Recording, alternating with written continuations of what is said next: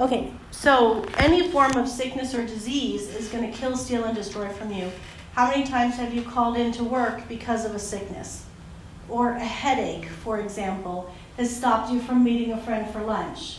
It's killing, it's stealing, it's destroying. That's the enemy. John 10:10, 10, 10, that's from the enemy. How about when you start aging and you start thinking that um, you know your health is declining because of your aging? Who do you think that comes from?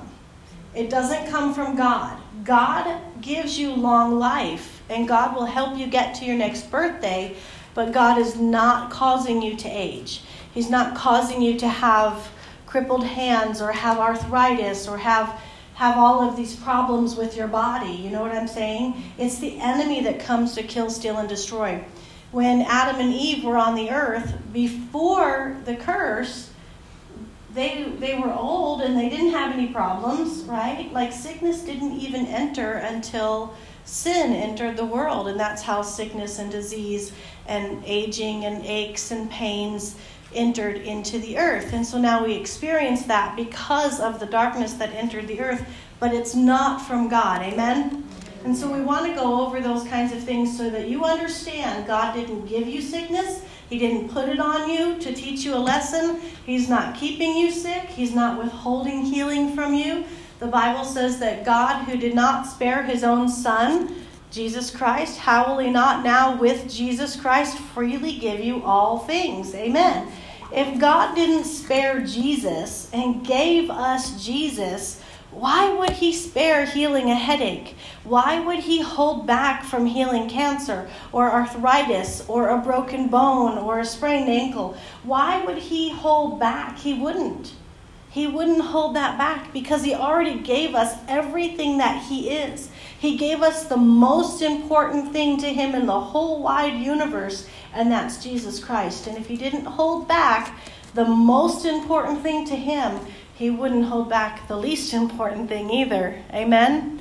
So we want to establish those things so that you understand because how can you resist sickness if you think it's from God, right? You can't fight against it if you think God is trying to teach you a lesson. You know, that's why we, we have hospitals. People are resisting sickness going to the hospitals. They're resisting sickness going to the doctors. But some somewhere along the way, religion makes people crazy when it comes to healing in Jesus Christ. They say, well, God is trying to teach me something. Well, if God's trying to teach you something by being sick, then you going to the doctor means you're out of the will of God. And we know that's just ridiculous, isn't it? That's just idiotic thinking. So we know that God is light, God is life, God is love, and He's never, ever going to put sickness on us. He's not going to keep sickness on us. He's not going to hold back our healing. So that's good news for you today because that means that you can be healed today. And you don't even have to wait until the end of healing school to be healed. You should just take it. As soon as the Holy Spirit quickens something to you, just say. I don't care if you say it out loud, just say, I receive it. You can say it quiet. You can say, I receive it. I receive. or however you want to do it. You don't even have to say it. Just in your heart, say, and then you receive it and just be healed right where you sit. You don't have to wait for some particular time during healing school to receive healing. Amen? So just take it whenever it comes. Amen. And it's coming. We know that um, God is never separate from his power. The power of God is present to heal. God is always present with us. He's in us. He never leaves us. He never forsakes us, right? So by the scriptures, we know that God is always here. We know he sent his word to heal us and delivered us from our destructions, and we know we know he's here and available. Amen. Let's look at uh, Matthew chapter 17. We're going to turn to three openings this morning because we're going to get back into the popping apart the miracles and kind of look at the anatomy of these miracles, find out what's going on in these miracles. I'm sorry, did you need something? I just was looking on here. Okay. Okay. So we're going to um, pop apart these miracles and find out what is in the anatomy of the miracle. And we're going to find out uh, what the Lord has for us today. Amen? So we're going to open to Matthew chapter 17.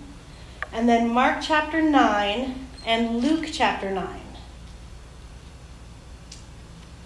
Matthew 17, Mark 9, and Luke 9. I'm just going to get a bookmark here and hold this page.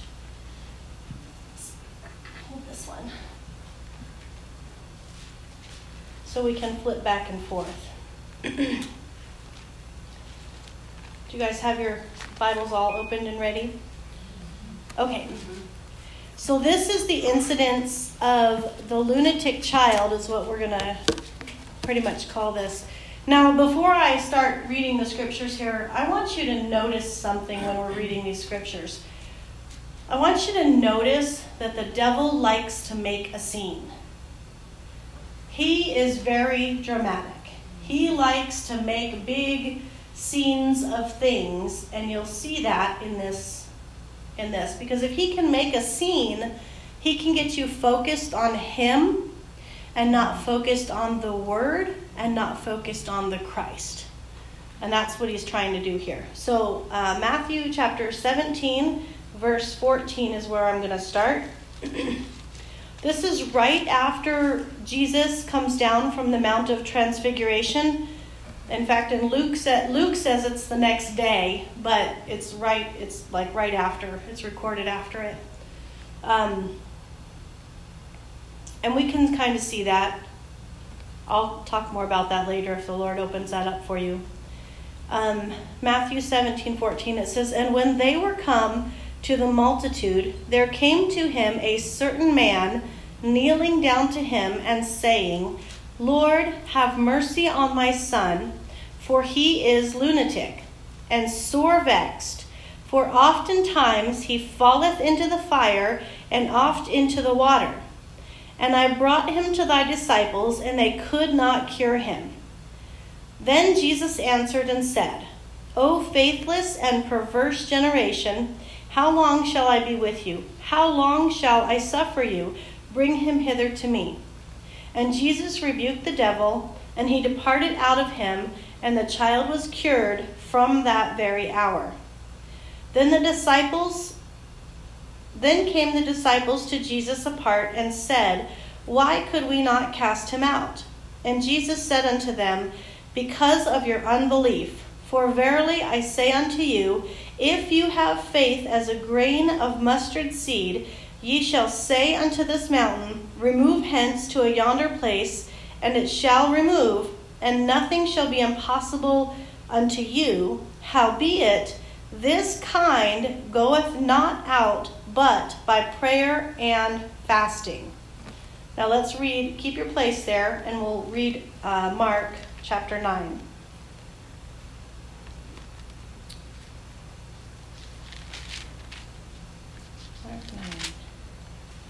That's funny, I put both my bookmarks in Luke. Mark chapter 9, and we're going to start in verse 17 and read that account. These are different accounts of the exact same healing. Mark 9:17.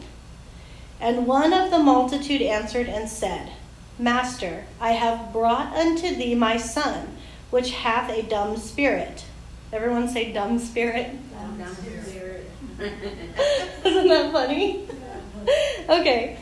I know it means that he can't speak, but you know, still, it's kind of funny to me. It's funny to me. And wheresoever he talketh, wheresoever he taketh him, he tears him, and he foams and gnashes with his teeth, and pines away. And I spake to your disciples, and they could not, that they should cast him out, and they could not. And Jesus answered him and said, O faithless generation, how long shall I be with you? How long shall I suffer you? Bring him unto me. And they brought him unto him, they brought the boy unto Jesus. And when Jesus saw him, straightway the Spirit tore the boy, and he fell on the ground and wallowed foaming. And Jesus asked his father, How long is it ago since this came unto him? And he said, Of a child. And oftentimes it casts him into the fire and into the waters to destroy him. But if you can do anything, have compassion on us and help us. And Jesus said unto him, If thou canst believe, all things are possible to him that believes. And straightway the father of the child cried out and said with tears, Lord, I believe, help thou my unbelief. When Jesus saw that the people came running together, he rebuked the foul spirit, and saying unto him, Thou dumb and deaf spirit, I charge thee, come out of him, and enter no more into him. And the spirit cried and rent him sore, which is tearing him and causing problems in him, and came out of him, and he was as one dead, insomuch that many said, He is dead. But Jesus took him by the hand and lifted him up, and he arose. And when his disciples came into the house, his disciples asked him privately, Why could we not cast him out? And he said unto them, This kind can come forth by nothing but prayer and fasting. Now, I know you're thinking some things, but just hold on. Let's read the account of Luke, okay? And then we'll go through and we'll talk about these situations. Luke chapter 9, verse 37 is where we'll start. 37. And it came to pass that on the next day, when they were come down from the hill, much people met him.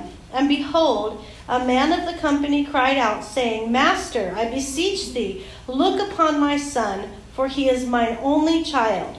And lo, a spirit taketh him, and he suddenly crieth out, and it teareth him that he foameth again, and bruising him hardly, departing from him. And I besought your disciples to cast him out, and they could not. And Jesus answering said, O faithless and perverse generation, how long shall I be with you and suffer you? Bring thy son hither. And when he was yet coming, the devil threw him down and tear him. And Jesus rebuked the unclean spirit, and healed the child, and delivered him again to his father. And they were all amazed at the mighty power of God. But while they wondered every one at all things which Jesus did, he said unto his disciples, Let these sayings sink down into your ears, for the Son of Man shall be delivered into the hands of men. But they understood not this saying, and it was hid from them that they perceived it not, and they feared to ask him what the saying was. So, back over in Matthew and Mark, the disciples came to Jesus and they besought him, asking why they couldn't cast out the demons. And we'll get to that in just a minute. So the man comes to Jesus. Remember, we said that all the people that came to Jesus were healed? There wasn't one person in the Bible that came to Jesus that Jesus didn't heal. Isn't that good news? That's really good news because Jesus said, I only do what I see my Father do. I only say what I hear my Father say. So then Jesus saw every person that came to Jesus, Jesus saw the Father healing them. And then Jesus healed them. That means every person that comes to Jesus, it is God's will for them to be healed. Amen. Every person. All the time. There's a theme going on here in healing school. We're finding out that it's 100% God's will to heal 100% of the people 100% of the time. And thank God it is, because if it was God's will to heal 99% of the people, most people would say, I'm that 1%. Most people would disqualify themselves. But the scriptures prove that it's always God's will to heal all people for all time, that He's not withholding, that He's not making you stay sick for even a moment longer, that it's always His will to heal. There's no question in God's mind, there's no question in Jesus' mind, there's no question in the scriptures, and we just have to settle it in our hearts. Amen? There should be no question in our mind. Is it God's will to heal me? Yes. The answer is yes. Yes, it is God's will to heal you. Is it God's will to heal me now? Yes. The answer is yes. It is God's will to heal you right now, right here. Well, what if I did it myself? Well, we've seen miracles that have happened where, you know, people were sinning. And we know because Jesus came along and said, Go and sin no more, lest a worse thing come upon you. And we know that Jesus Christ healed all of the unbelievers. right? Because he healed multitudes of people before he went to the cross, and every single one of them were non believers. Not one of them was saved. It wasn't possible to be saved before Jesus Christ died and rose again. And yet he healed multitudes. And if you can't get a room full of Christians together without having people that are walking in unforgiveness or backbiting or sinning, you can't get a multitude of sinners together without somebody having something wrong in their life. And yet Jesus healed them all. That's good news for us, isn't it? So the man came to Jesus and he knelt down and he said, Lord, have mercy, or Lord, have compassion, or Master. So, right here, this man that comes to Jesus, he's recognizing Jesus as Lord.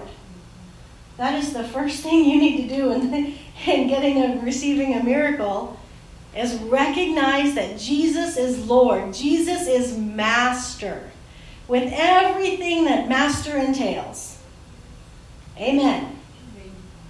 Amen. Sometimes people don't like to call somebody else master, especially in our day and age. They like the term Lord because it sounds nice and pretty. And master sounds like we're his slaves and he's our master. Well, you were a slave to sin. What's the big deal being a slave to righteousness or a slave to Jesus? We are slaves to Jesus. He is our master. And whatever he says, we're supposed to do it. Amen. We are supposed to obey our master. And if we're obeying our master and we're under our master's authority, then we receive everything our master has for us. We'll talk about authority later, but this is just planting it in your mind. If you're under your master's authority, then you will receive everything your master has for you. So if your master says, be a doer of the word, what are you going to do? Be a doer of the word. Amen. Amen. Praise God. So he's recognizing Jesus as master. And he says, I brought my son to you, and your disciples couldn't cast him out. So when Jesus was on the Mount of Transfiguration, this man is bringing his son to Jesus through the disciples. Like in the natural realm, what it looks like is he's bringing his son to the disciples. But that's not what the man said. He said, I brought my son to you, even though Jesus is on the Mount of Transfiguration, and your disciples couldn't cast out the demon. When people come to us for healing, they're not coming to us, they're coming to Christ. They're not bringing their loved one to see you. They're not, even when you go and pray for someone, it's not you going to pray for them, it's you going in the name of Jesus. They're bringing, you're bringing Christ to them, or they're bringing themselves to Christ in you. Does that make sense? We have to understand that because a lot of people today kind of put it on themselves and say, Well, I healed and I healed. And it's okay to use that language if you understand because we're not going to get we're not going to get like mixed up in language and start policing people right but we have to understand that when this man brought his son he brought him to jesus even though jesus was up on the mountain and the disciples were trying to cast out the demon and they couldn't do it okay amen this is going to help you when you're ministering and receiving healing so the disciples, or Jesus said in that moment, O faithless and perverse generation, where's your faith? Why don't you believe that this can happen? What's going on? How long am I going to be here? And it wasn't very long that Jesus was going to be there. And how are you going to fare when I'm in heaven? Really? If you can't have faith when I'm standing on this mountain and my disciples are right here, what's going to happen later when I'm in heaven at the right hand of God. And you have to have faith in order to believe this without me physically present. Right? Many people believe, Christians all over the globe believe, if Jesus Christ showed up, I would 100% receive my healing. Many people believe that. Well, I have news for you. Christ did show up. He shows up in every single person that's trying to minister healing or preach the gospel. In every person that is born again and praying for you, that is Jesus Christ showing up. Amen. Amen. Amen. That's Jesus showing up. That's the kingdom of God has come near to you. Every single time. Every time I pray for you. Every time Denise prays for you. Every time Carolyn prays for you. Every time Judy prays for you. Every time Karen, when she's here. Every time somebody prays for you. That's Jesus Christ showing up to pray for you. When you understand that, when you let that sink in, when you really realize that, it's going to be able for you to receive from anybody. It doesn't matter who it is praying for you, what they have going on in their life. If you know they're born again and you know it's Christ in them praying for you, you would not have troubles receiving. Amen. That's just a, a little adjustment that we can do on the inside of us. Amen. So that we can receive better.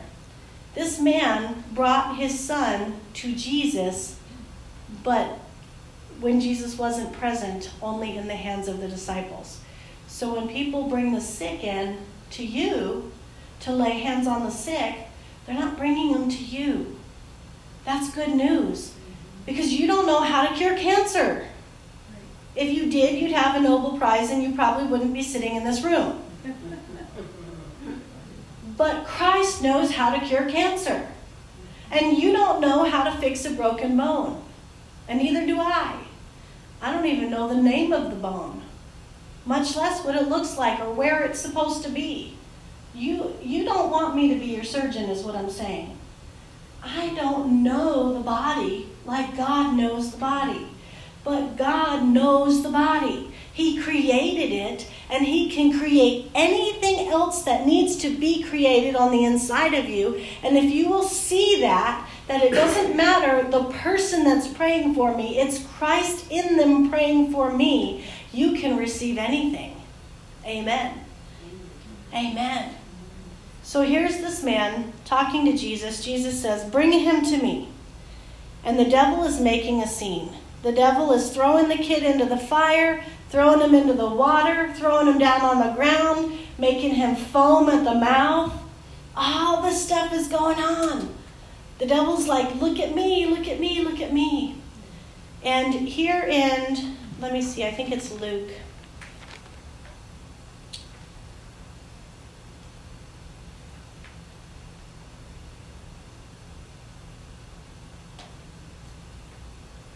Yes, it's in Luke chapter 9, verse 20. It says, And they brought him unto Jesus, and when he saw him, straightway the Spirit tear him, and he fell on the ground, wallowed foaming.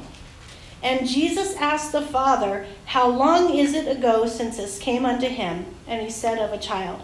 So Jesus is trying to get the father's mind off of the dramatic scene that's going on. I mean, if you can just imagine for a moment, if you see your child in pain, or if you see your child laying on the ground foaming at the mouth, it's going to be hard for you to do anything. You want to help your child, right? I mean, this, this was a real man. This really happened. His child was really vexed with an unclean spirit, and this unclean spirit really threw him in the fire and really threw him in the water trying to kill him and really caused him to fall down on the ground and foam at the mouth and wallow on the ground. There's a big scene going on. Something's happening here. It's really real in the physical. And Jesus starts talking to the Father as if to say, Don't look at this, what's going on, just look at me. Jesus got his attention. How long has this been happening? And the Father answered Jesus and said, Of a child, since he was a little child. And then he talks, oftentimes casts him into the fire and into the waters to destroy him. But the man says, If you can do anything, have compassion on us and help us. And Jesus turns it right back around on the man and says, If you can believe, it's not if I can do anything, Jesus says. It's if you can believe, all things are possible for them that believe. If you can believe that I can do it, it'll happen. And Jesus is saying that same thing to you. If you can believe that Jesus can heal you, that he will heal you, it will happen. Amen. Which is why we spend a lot of time talking about God's will to heal. Which is why I reiterate over and over and over it's 100% God's will to heal, 100% of the people, 100% of the time. Stop disqualifying yourself from receiving healing from God. I, there's reasons, there's excuses, whatever that is going on. Let that go and take on to you the scriptures that it is 100% God's will to heal 100% of the people 100% of the time. Amen. That's good news. That means you're included. That means you're included. If you weren't here for the first healing school and you need that CD where we proved through the scriptures that it's 100% of uh, God's will to heal 100% of the people 100% of the time, then um, let Denise know and we will get that to you either through the link online or we'll give you a CD if we have them and we'll get it to you if not this week then next week but you've got to settle you've got to settle it that you're not just you're not excluded from God's healing power. You're not the one person that the power of God won't work for. Hallelujah. Do you know that's pride? I, I know I'm touching on something here because the Holy Spirit is leading me down this way. But did you know that that's pride to think that you're so bad that the power of God won't work for you? That's pride. That's you having more faith in your ability to sin and mess things up than you have in the power of God. You're basically saying God is greater than the enemy in my case. In every other case, the blood of Jesus is enough, the stripes of Jesus are enough, but in my case, it's not quite enough. Is that pride? That's pride. That's putting yourself above the blood of Jesus. That's putting yourself above Jesus Christ's power. You're not the one person that the power of God won't work for. We got to get rid of that thinking. As other ministers have said, that's stinking thinking. it's terrible. Okay, so the devil is making a scene, and Jesus brings the focus of the Father back. If you can believe, all things are possible to him that believes. And straightway the father of the child cried out and said with tears, Lord, I believe. Help my unbelief. Help me in this situation. And in verse 25, it says, When Jesus saw that the people came running together, Remember, the devil likes to make a scene. When Jesus saw the people come running together, straight away, Jesus Christ, right then, he rebuked the foul spirit, saying, Thou dumb and deaf spirit, I charge thee, come out of him and enter him no more. And the spirit cried and rent him sore and came out of him.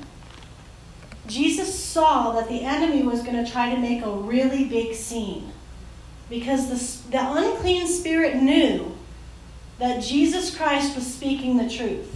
If you can believe, all things are possible to them that believe. So instead of, like, the Father is not focusing on the enemy anymore, and the unclean spirit wants to stay. He's not going to move Jesus. He's lost his influence over the Father because now the Father is looking at Jesus and so the only thing he can do at this point is make a big enough scene for all the people to come running and bring all the unbelief in. And Jesus, in his wisdom, said, Thou deaf and dumb spirit, get out of him and don't come back. Yes. What scripture were you just reading? Luke chapter 9, and we're reading in verse 24 23 is when Jesus says, If thou canst believe, all things are possible. 24 And straightway the father of the child cried out and said with tears, Lord, I believe, help my unbelief. And the next 125, when Jesus saw that the people came running together, he rebuked the foul spirits, saying, um, Oh, it is Mark. It's right. It says Mark right here on my Bible. I'm so sorry. Lord, I know how to read. Help me know how to read. Help me, Lord. He helps. Thank you for saying that. It's Mark, actually, chapter 9, verse 23 and on. And then in verse 26, the Spirit rent him sore. The Spirit cried and rent him sore and came out of him. So he was trying to make one last hurrah to get all the people that are running to see and to stumble over their faith and to not have faith that Jesus can do this. And came out, and then the child looked like he was dead so much that all the people started saying, Oh, wow, he's dead. that spirit killed him. He's dead. Did you see that? Jesus tried to cast him out. The disciples couldn't do it. And then Jesus did it. And yeah, he left him, but look, he killed him. He's dead. I mean, no wonder Jesus said, You faithless and perverse generation, how long will I have to suffer you? How long am I with you? So Jesus takes the kid by the hand and raises him up. And he was healed and delivered and made whole. Amen. Praise God. So I want to deal with what it says in Matthew and Matthew chapter 9, I'm sorry, 17. The Lord is helping me. After the disciples are asking, and actually in Mark 2, it says it in Mark, that this kind doesn't come out except by prayer and fasting. There's a whole lot of people in this world that say this kind of demon doesn't come out but except by prayer and fasting. This kind of spirit doesn't come out except by prayer and fasting. But that is taking the Bible out of context. Because if we look in Matthew chapter 17, Jesus is saying in verse 20, when the disciples are asking, Jesus answered unto them and said, Because of your unbelief. For verily I say unto you, if you have faith as a grain of mustard seed, you shall say unto this mountain, Remove hence to yonder place, and it shall remove, and nothing shall be impossible unto you. Howbeit this kind goeth out, goeth not out but by prayer and fasting. This kind of what? What's the subject of this passage? Because of your unbelief. That is the subject of the passage. The whole passage is about this you know, the whole question is about why can't we cast out this unclean spirit or this demon? And Jesus' answer isn't that the demon is too powerful for you. That's not what he said. He said it's because of your unbelief. And this kind of unbelief only comes out by prayer and fasting. Amen. So, what we're looking at here is, and Jesus says it, she, he deals with the Father. He says, If you can believe, all things are possible to them that believe. The disciples couldn't believe. And they couldn't believe because of something called natural unbelief. There's different types of unbelief. There's skepticism. There's people who are refusing to believe God. There's false teaching. Somebody taught you wrong and told you that healing's not for today and it doesn't line up with the scriptures, but you believed it. You just believing a lie. There's a lack of trust. You don't trust God. You don't believe His word, right? But then there's something called natural unbelief. And that comes just by natural circumstances. It's what you see, it's what you hear, it's what you feel, it's what you experience, it's what you know. It's the natural stuff, right? Which is why the devil tried so hard to make a scene. Because every time the devil could make a scene, he's spreading natural unbelief. Oh, this is a big one. Oh, this is a hard one. Sure, we cast out a dumb spirit over here. I mean, if you can just imagine with me and the disciples when they're trying to cast this thing out and it's not leaving. Sure, we cast out a dumb spirit over here and a deaf one over here, but they didn't wallow and foam on the ground like this guy. They weren't thrown into the fire and thrown into the water and crying out. And, and these demons that we cast out over here, they may have cried out, but they weren't rending them sore. They weren't tearing him. And you know what I'm saying? Like the disciples are dealing with some natural unbelief by what they see, by what they hear, by what they experience, by what they feel. Pain, for example, is a natural unbelief. If you have pain in your body, that creates natural unbelief. Because the truth is, you're already healed. The Word of God says you're already healed. It says, by His stripes, you were healed. But pain creates natural unbelief. And the father said, I believe, help my unbelief. It's kind of like this, and I think Andrew Wommack explained it like this, which was really great. He explains it like you have a horse over here and a horse over here. This one is your faith horse or your belief, and this one is your unbelief horse over here, okay? And they're both pulling. And if your faith horse is pulling as hard as your unbelief horse, where are you going to go? Nowhere. Because they're both pulling at equal equal pulls, right? But if you could be feeding and feeding your faith and your body can be in a lot of pain and you're feeding your unbelief at the same time. I'm reading scriptures and I'm feeling pain. I'm reading scriptures and I'm seeing something wrong with me. I'm reading scriptures and I'm experiencing something here. And, and it can be pulling you like this both ways, and you go nowhere. You can be watching TV and you can be watching the ads on TV that tell you about all of these medications that you're going to need when you're older and what they do and what the side effects are. And you can be talking to your friends who are telling you about their pains and their experiences and how they're losing their mind and how they're they're just not as fast as they used to be and they're just not they don't have much, as much energy as they used to have. That is building up natural unbelief in you. This kind of unbelief, this natural unbelief, what you see, what you hear, what you feel, what you experience, the physical, natural unbelief, it only comes out by prayer and fasting. That's it. When you start denying your body food, your body starts listening to what you have to say. Your body's not going to listen to you if it's never hungry. If you're never, it won't. It's just going to do what it does. It's going to tell, it's going to give you and speak to you all it wants to say. But when you start denying your body food and you start fasting, your body starts saying, What's going on? I better listen and find out what's going on. And if you're spending that time reading the Word and soaking in the Word, you're building your faith and killing your unbelief.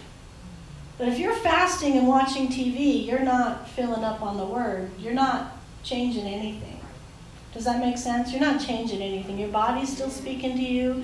Now you got the TV speaking to you. If you're calling your friend and your friend is telling you about all their woes about how they couldn't get out of their car at the shopping center and how the bags were heavy and they used to be able to climb up the stairs but now they can't. I mean, God love them, but I got to go. I got to hang up on that unbelief. I'm not going to entertain those experiences anymore. I love you, friend, but I'm not going to listen to that. I know you're hurting, but Jesus is the answer. Come to healing school with me. Come to, see me on Wednesdays. I'll see you at healing school. You're my friend. I love you. I care about you. This is the best place for you. I'll see you at healing school, right? But if you stay on the phone and let them talk and talk and rehearse all their woes, you're not helping them. That's not love, you guys. I'm telling you, knowing what I know, and I don't know everything, but knowing the little I do know of the scriptures, that is not love. You're allowing them to solidify that pain and agree with it, and they want you to agree with it.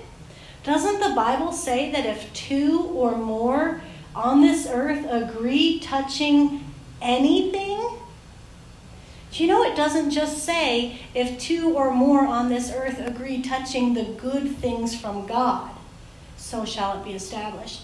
It says if two or more on this earth agree touching anything, that means you can have faith to stay sick.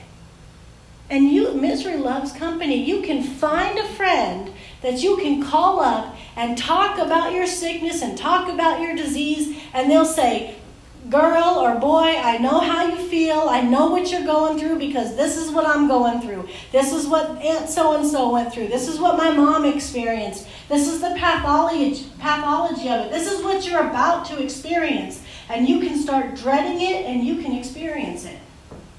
Because if two or more on earth agree as touching anything, so shall that thing be established. That's how we establish sickness. We don't even need the enemy to help us. But if we refuse that unbelief, that natural unbelief, and we start shutting down those channels of natural unbelief, shut off the TV, shut off the conversations with friends that are negative, I mean, I'm not saying don't ever talk to your friends. I'm saying redirect it to the positive over and over again. Or find yourself some buddies in healing school. That's what Denise is here for. That's what Judy's here for. You know, find somebody in healing school that you can talk to that can stand with you in faith, that is willing to talk about the goodness of God instead of the pains and aches. Amen. Go ahead.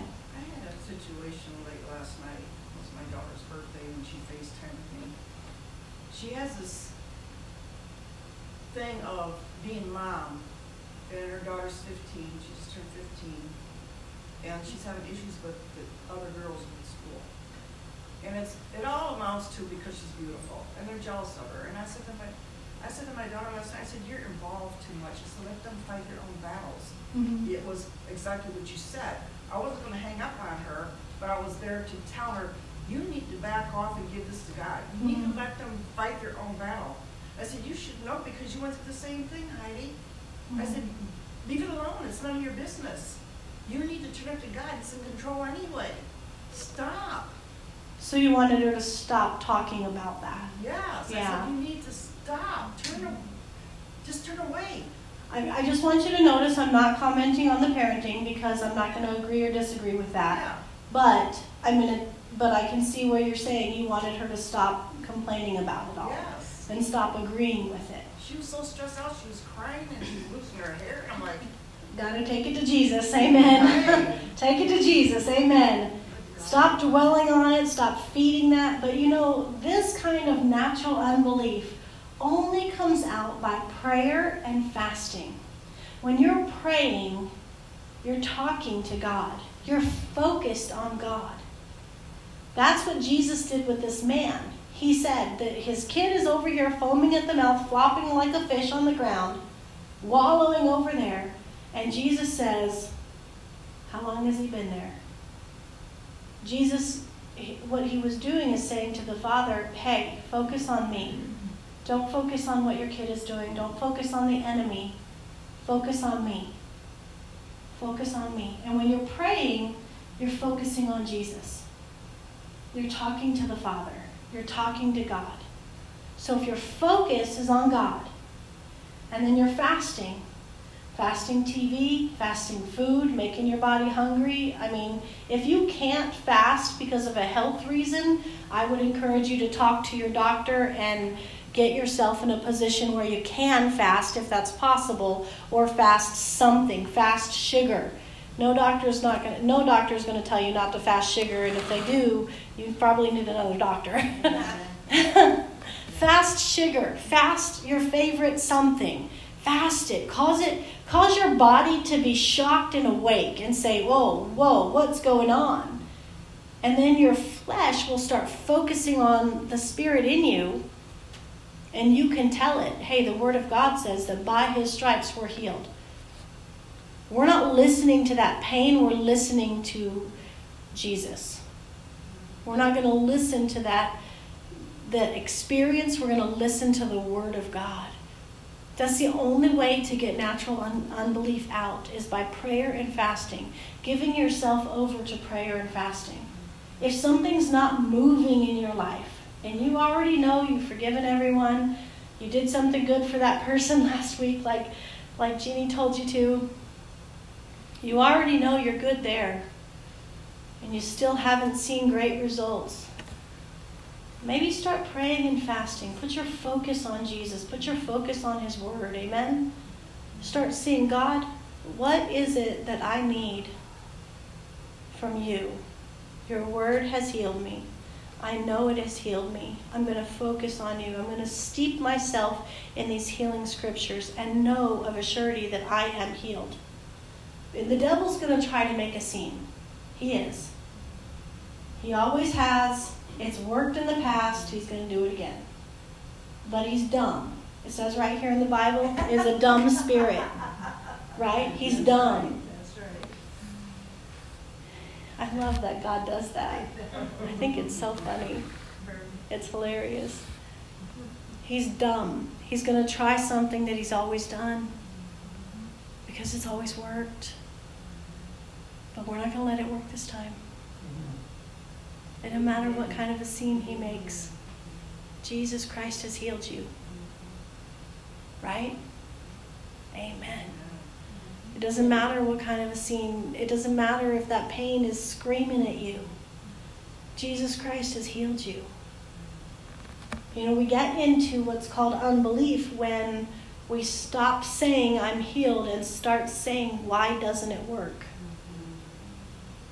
when I first started, like after the first healing crusade we had, where God told me to have the healing crusade and 100% of the people would be healed, that was, I mean, that was faith building. I'm telling you, that was like, whoa. I knew God's voice. I went to pray for people after that, and I was seeing a lot of people get healed.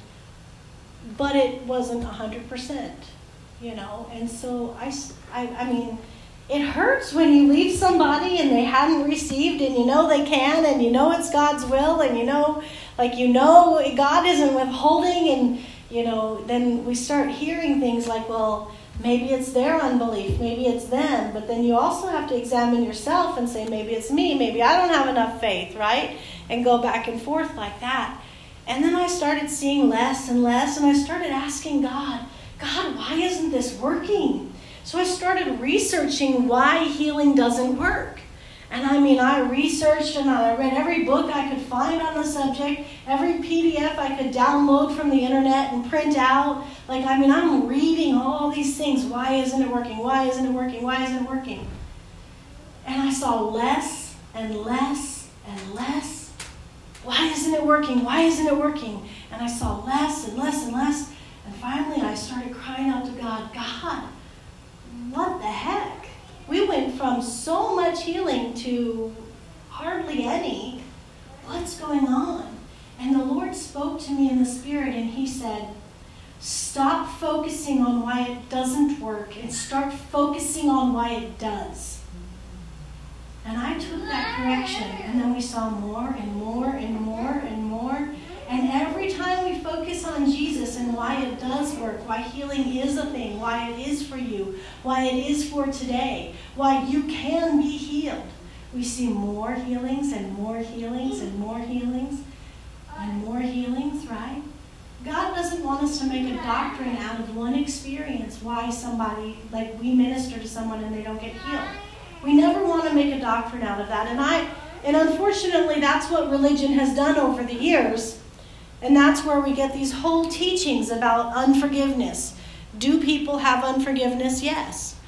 Did it stop one or two people from receiving healing? According to what we know by the word of knowledge in that particular case, yes. According to what I know spiritually, unforgiveness is nasty. It's nasty. It's like drinking poison and waiting for someone else to die.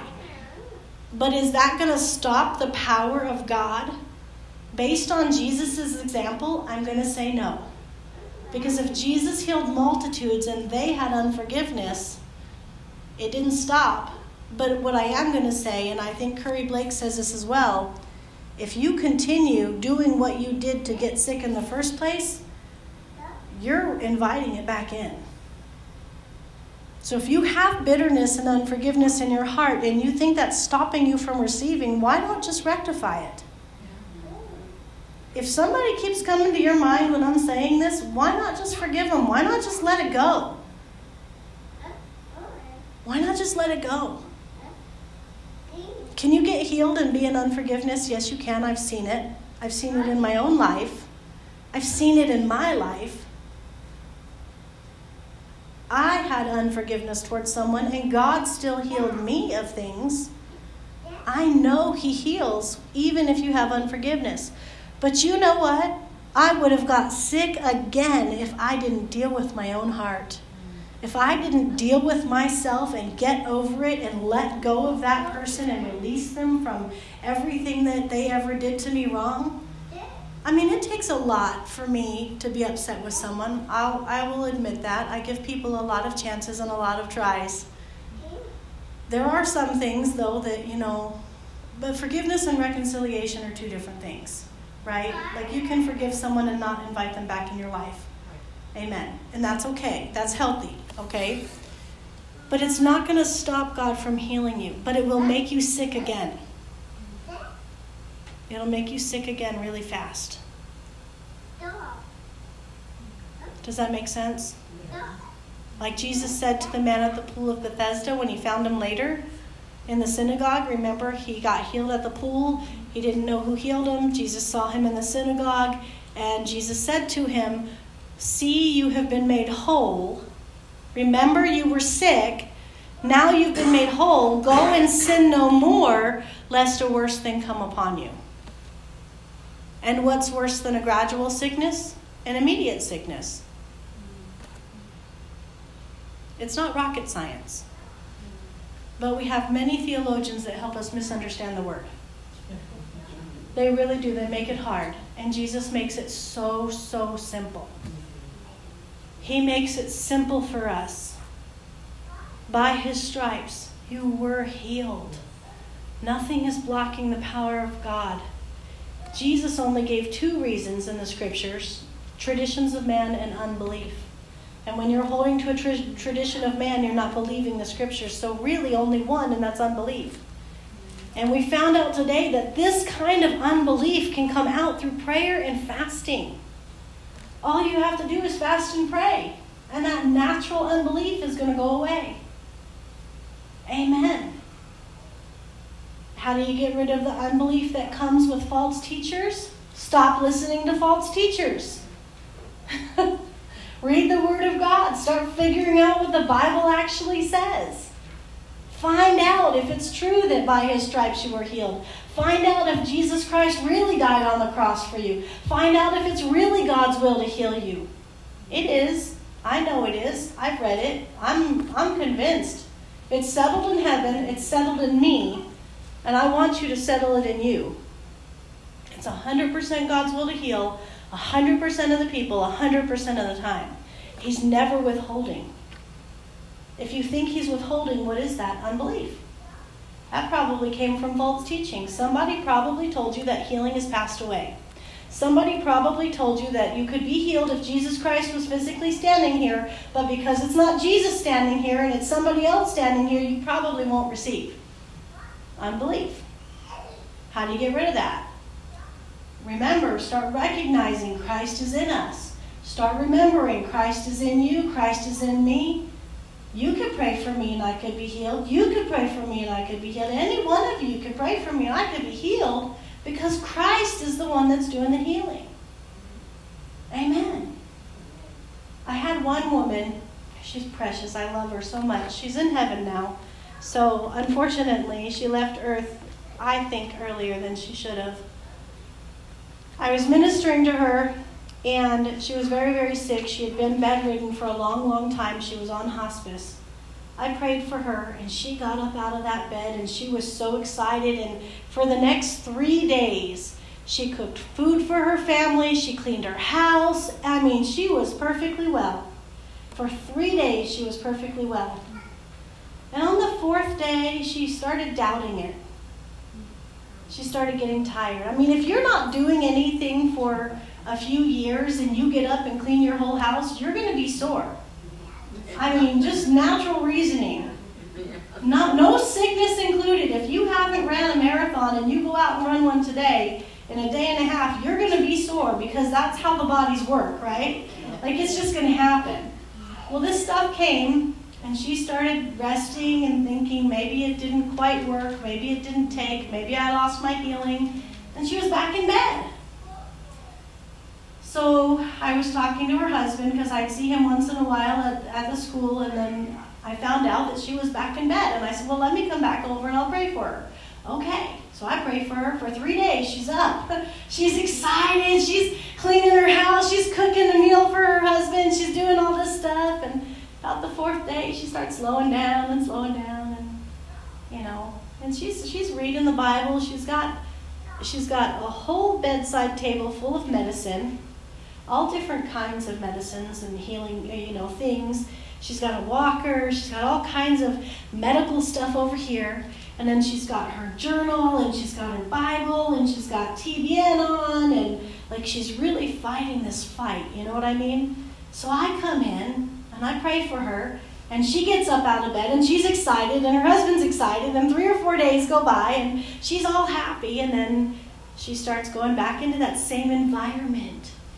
She didn't put away the walker, she didn't put away the medicine. She just kind of laid back down in bed and let her husband start getting stuff for her again and again. And this went on for about two years.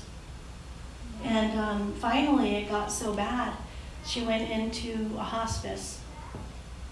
And um, I went to pray for her in the hospice, and she wasn't even able to walk. And then I prayed for her in the hospice, and she got up out of bed, and we walked all around the hospice thing. And I'm thinking, yeah, this is so great.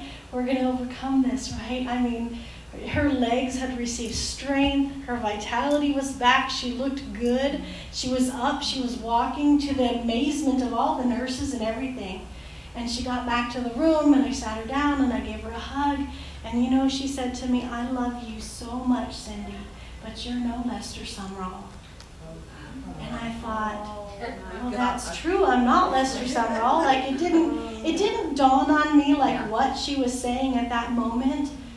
But when I left, that was the last time I ever saw her. Because she said in her heart that because I wasn't some other minister, she couldn't receive a full healing.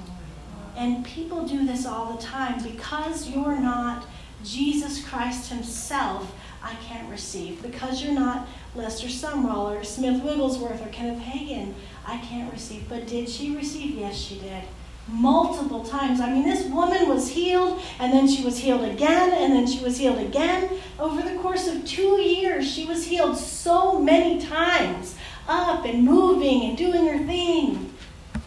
And in the end, she just couldn't get past that unbelief. That because you're not this physical person, it only works a little. We have to check our hearts before I get prayer from someone, I make sure I'm receiving from Jesus in them, not from them. Before you get prayer from someone, make sure you're receiving from Christ in them and not from them. And I used to wonder, up until that point, I used to wonder why healing evangelists come out with big, flashy introductions and stuff. I used to wonder that. I did. And I thought, why are they doing this? It's because if they look bigger in the eyes of the people, the people can receive better. Did you know that? Mm-hmm. If they look more put together, like if you see me in my t shirt, my jeans, and my, my ponytail on cleaning day, you're probably not going to think I carry the power of God so much as I do when my hair is fixed and my makeup is fixed and I'm all dressed up and my nails are done. Like, I'm, I'm serious, you guys. This is, this is true. This is a psychological fact that happens. There's been so many psychology studies about this over time. It's ridiculous how much it affects us. It's natural unbelief. What we see, what we hear, what we feel, what we experience. It's natural unbelief. That kind of unbelief only comes out through prayer and fasting. I mean, over in Africa, people got healed from blindness and deafness and dumbness and uh, in Mesa here one of the, my favorite prayers at a different church was a little five-year-old boy came down to the altar I was just a prayer minister I wasn't anybody and uh, he said the mom through a translator said he'd never spoken a word in his life and I just looked at him and I got down and I kneeled down and I said speak in the name of Jesus and he said, Mama, Jesus, Jesus, Mama, Jesus, because he didn't see me, he saw Jesus. And then he wrapped his hands around me. Oh my gosh, you guys, the presence of God was so strong. Like I felt like the cream in a Jesus sandwich, you know, like it was him and Jesus, and I was the cream in the middle. It was the most powerful and amazing hug of real love that I think I've ever received in my entire life. And I'm clear that boy wasn't hugging me, he was hugging Christ in me. He saw Jesus. He left that altar speaking perfect Spanish like he'd ever spoken it in his whole life. I didn't know enough Spanish, so I know it wasn't me, right? Like if, if he left speaking English, maybe. But he left speaking Spanish to his mama. And God is so good, but he didn't see me. He saw Jesus.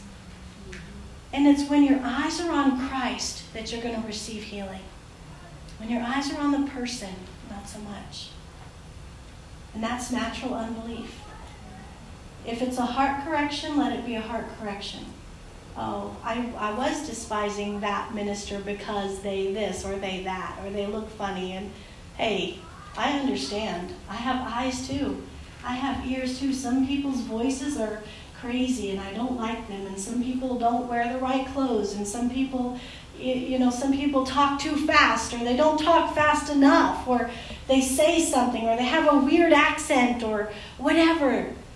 Get over it. Amen. Just receive the Word of God that comes out of them. Receive the Holy Spirit that comes out of them. And you'll find this too as you start ministering to people. And that's why I try to wear nice clothes and to do my makeup and my hair and try not to come in here like a mess because I want people to be able to receive. And I know that not everybody is going to, like, I don't have time to walk everyone through that scenario. You know what I'm saying? Some people just don't have that much time left. but if we can get our eyes off of who we are, off of who they are, and do our best to make ourselves look nice and presentable we can overcome those kinds of objections when we're ministering to people. Amen? And then they can better receive. So that's kind of like receiving healing and ministering healing. I guess it's kind of both today, right? Um, how many of you are going to go out and lay hands on the sick this week? Amen. How many other of you are going to go lay hands on the sick this week? Amen. Come on. How many of you are going to wish you could lay hands on the sick this week? How many of you are going to sit in your car afraid and not do it? When those opportunities come, go and reach out and say, Jesus Christ healed you. I have a message for you. God sent me here so that you could receive healing. That's what you say. God sent me here so that you could receive healing. Do you think it was your idea to get up and go to the store at that exact moment? Maybe not. Maybe not. Maybe it was the Holy Spirit leading you, guiding you, instructing you, helping you get there so that you could. God sent me here so that you could receive healing, Molly.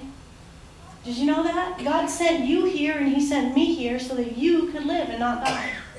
And you will live and not die. Amen. Amen. Because I know you receive. Yes. Amen. Amen. But let's get our eyes off of the person and get our eyes on the Christ inside, and we will receive. Amen.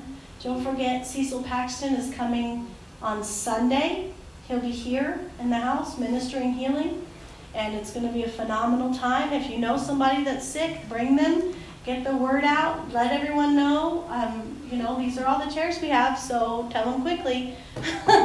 Come early, because when they fill up, the rest of the people will be out there or something.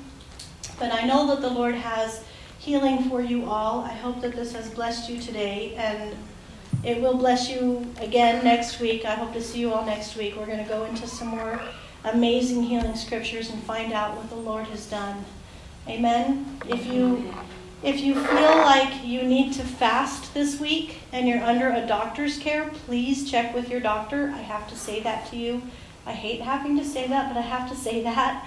Um, please check with your doctor about fasting. But if you feel, you know, if you can fast and you want to fast and you have natural unbelief, feel free to fast. You don't have to fast to receive healing, but if you if your body is speaking louder than the word of God, you might want to consider that. Amen. Let's stand and I'll close in prayer. Hallelujah. Denise and Judy, will you guys come to the front to pray for people?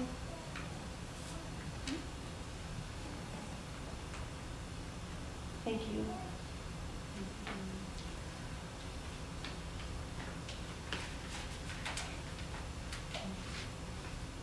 Just take about half a step back. There, there, there you go. Um, Denise, can you come over here just so that there's two people praying? You don't have to pray together. Okay. So if you need healing in your body, if you have somebody that's been standing with you, go and receive prayer. Um, we're believing God that you're going to receive everything that God has for you today. If you're believing God for somebody else that's not here, please stand with one of our prayer ministers. Tell them, let them stand with you. Say a prayer with them in agreement. If two or more agree touching anything, so shall it be established for you. Amen. That's exciting. Father, we thank you in the name of Jesus for your word that has come forth today. We know that it has touched our hearts. We know that you have sent your word and it has healed us and delivered us from our destructions. We know that your word brings life and health to our bodies, and we thank you for that, God. We thank you. Thank you, Lord, that it doesn't have to be some spectacular thing, but it's very supernatural and it's happening. Whether we perceive it or not in this moment, we are being healed. And we thank you for it in Jesus' name. Amen. Amen. Amen. Okay, I'll see you guys next week. Or Sunday. Sunday. Sunday.